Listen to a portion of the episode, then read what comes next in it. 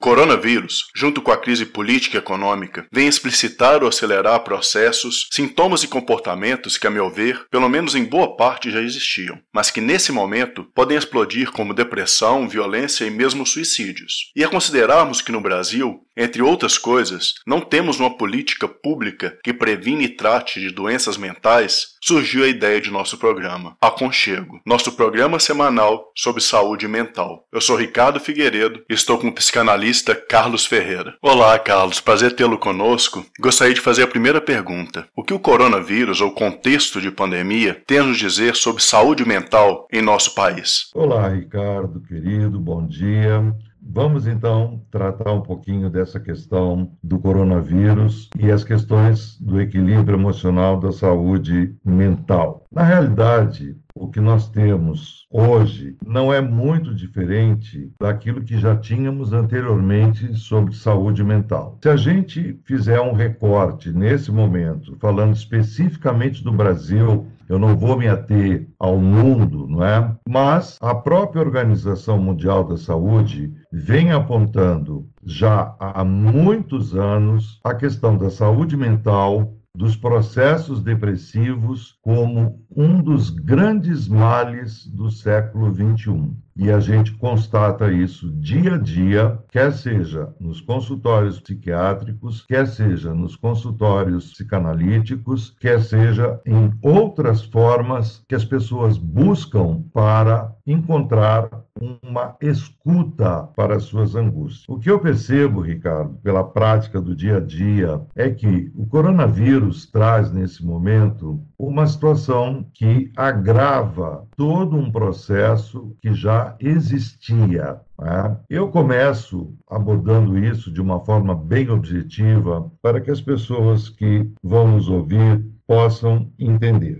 Vamos falar primeiro do medo. O medo, nós temos uma educação e eu continuo sempre me referindo ao Brasil, nós recebemos uma educação e nessa educação o medo é tido como algo negativo. Alguns exemplos. Desde criança, nós ouvimos nossas mães cantar as canções de Nená, Dorme Neném, que a Cuca vem pegar. E mais tarde, a gente vai inventando outros pequenos monstros para as nossas crianças, de forma tal que o conceito de medo se deturpa como sendo algo negativo. E, no entanto, Ricardo, o medo é um sentimento, é uma sensação de autopreservação da vida. O medo, ele é algo que nos protege, que está no ser humano para alertá-lo dos perigos que eventualmente ele possa encontrar no seu cotidiano. Desculpa, Carlos, vou interromper para fazer uma pergunta sobre o medo a partir de um livro que me veio à cabeça, que se chama Náufrago como Espectador, escrito pelo Hans Blumenberg. E nesse livro, o autor ele fala sobre as navegações portuguesas a partir de uma metáfora de um espectador, de um apaixonado pelo mar, pelas embarcações, mas que por medo ele prefere ficar no porto. Contudo, um dia uma onda gigante vem, o leva e o mata afogado. E a partir daí, o autor fala, por exemplo, sobre a importância do medo para o sucesso das navegações portuguesas, pois deixaram os lusos mais atentos. O que não quer dizer que muitos portugueses não morreram afogados, mas que o medo paralisante também não é garantia de segurança. Nesse sentido, como a gente pode diferenciar um medo que é fundamental para manter a vida de um medo patológico, ou seja, que ultrapassa os limites do que, entre aspas, nós chamaríamos de bom senso?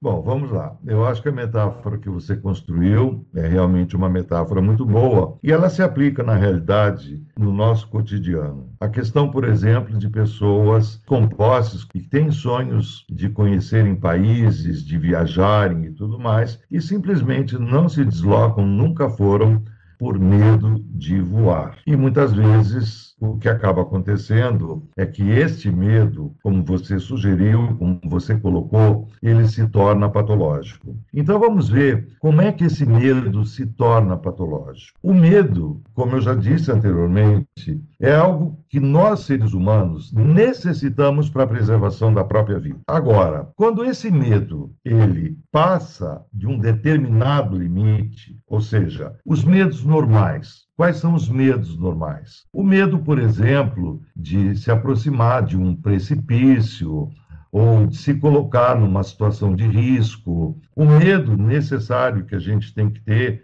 para atravessar uma, uma avenida extremamente movimentada, a cautela. Mas nós estamos vivendo um mundo, nós estamos vivendo uma época em que o medo ele tomou proporções verdadeiramente absurdas e aí ele se torna patológico. Vejamos alguns exemplos para que as pessoas possam entender. Primeiro, nós temos já de muitos anos para cá, eu vou deixar pelo menos dos 30 anos para cá, a indústria midiática do medo. O que é a indústria midiática do medo? São os programas que falam de violência, crimes, assassinatos, roubos, e tudo isso que a gente vê por aí. Essa indústria que traz a patologia do medo é a indústria também que nos tranca em casa, casas totalmente cercadas, com cercas elétricas, com dois, três portões distintos para se conseguir entrar na própria casa, as câmeras de vigilância,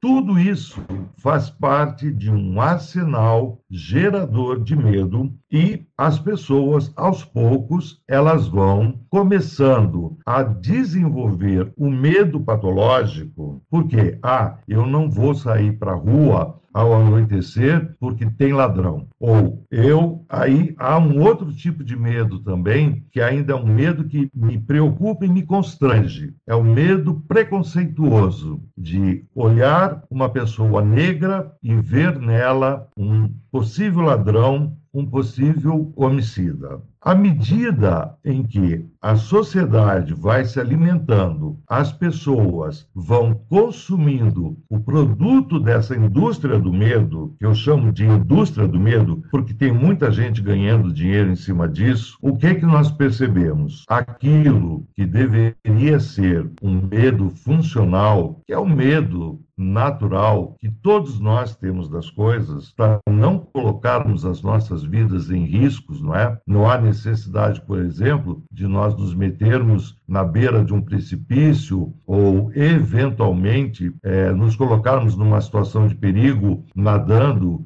no mar bravio ou coisas do gênero. O medo existe para nos proteger, para a preservação da nossa vida nessas situações. Se nós já temos uma indústria do medo e dentro dessa pandemia do coronavírus, o que, que se nos apresenta nesse momento? Nós temos um medo patológico do desconhecido. Porque, no caso do coronavírus, especificamente, Ricardo, nós estamos falando de um medo invisível, de um medo que não é concreto. É um vírus que circula pelo ar é um vírus que a gente não consegue ver. É um vírus que pode estar depositado em corrimão, ele pode estar depositado nas roupas, ele simplesmente aparece no espirro ou na tosse de uma pessoa e nós normalmente nesse momento desenvolvemos verdadeiramente o pânico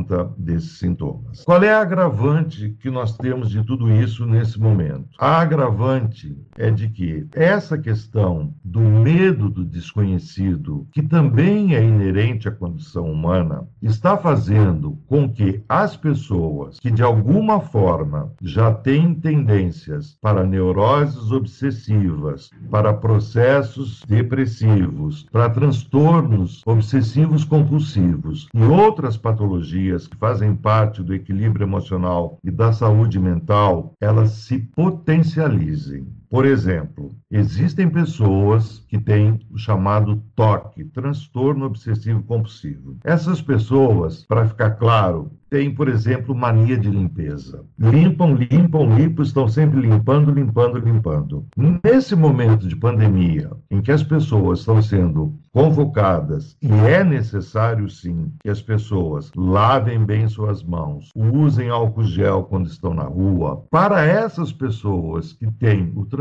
obsessivo compulsivo, isso está virando um verdadeiro suplício, uma angústia, porque já temos casos de pessoas que já estão com as mãos escamadas, sangrando, de tanto lavar as mãos, mesmo sem sair de casa. Está aí uma patologia que a gente está vendo acontecer com muita frequência e muita gente nesse momento, Ricardo, tem falado sobre isso em termos da saúde mental e do equilíbrio emocional. Agora, Carlos, nós falávamos sobre alguns materiais que são relevantes, mas nem sempre são acessíveis. E aí, considerando o seu trabalho como voluntário, seja no hospital ou nas comunidades de Florianópolis, queria dizer para essas pessoas? Então vamos lá, Ricardo. Vamos começar comigo, Carlos, enquanto ser humano. Eu, enquanto ser humano, também tenho medo. É, o fato de estar dentro da área não significa dizer que eu estou imune ao medo e ao vírus, muito pelo contrário, não é? Então, eu me incluo nesse processo de também sentir medo.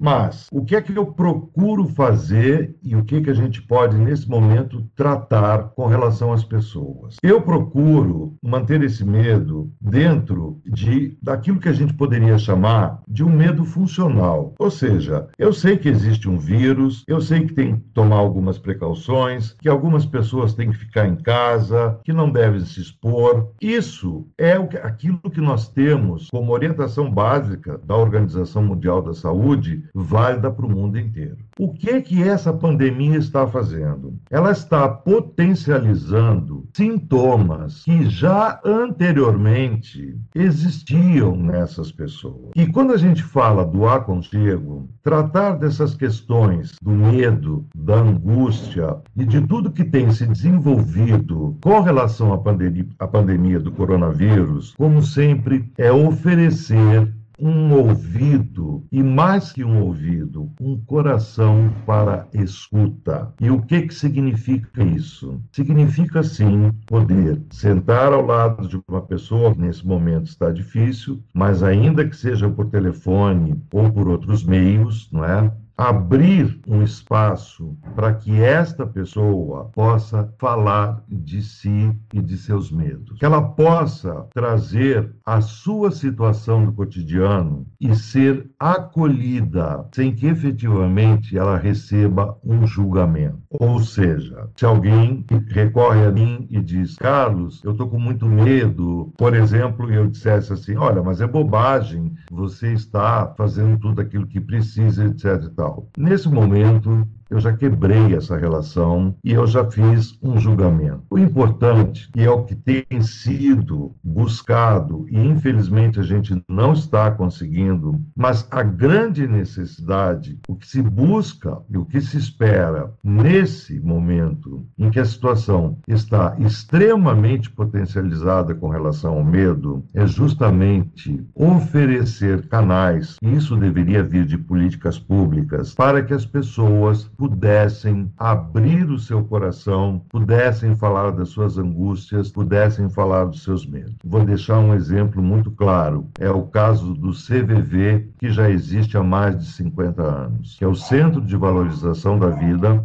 que é um, um trabalho belíssimo que existe 24 horas por dia, em que as pessoas que tendem às questões suicidas ligam para o CVV e tem sempre alguém ali para escutar, para ouvir e acolher, aconchegar, como você falou, a dor desta pessoa que está num momento grande de sofrimento. Isso nos falta nessa pandemia. Inclusive, eu deixarei o link do CVV caso alguém precise do serviço. E para a gente não se estender muito, o que, que você acha de nós deixarmos uma pergunta para o próximo programa? Que seria: sentir medo é uma vergonha? Ou é vergonhoso sentir medo? E aí retornaremos ainda essa semana. Olha, Carlos, muito obrigado pelo seu tempo, pela sua atenção, mas principalmente pelo seu aconchego. Um grande abraço, te passo a palavra e até breve. Sigo à tua disposição. Conte comigo sempre que precisar. Paz e bem, querido irmão. Paz e bem.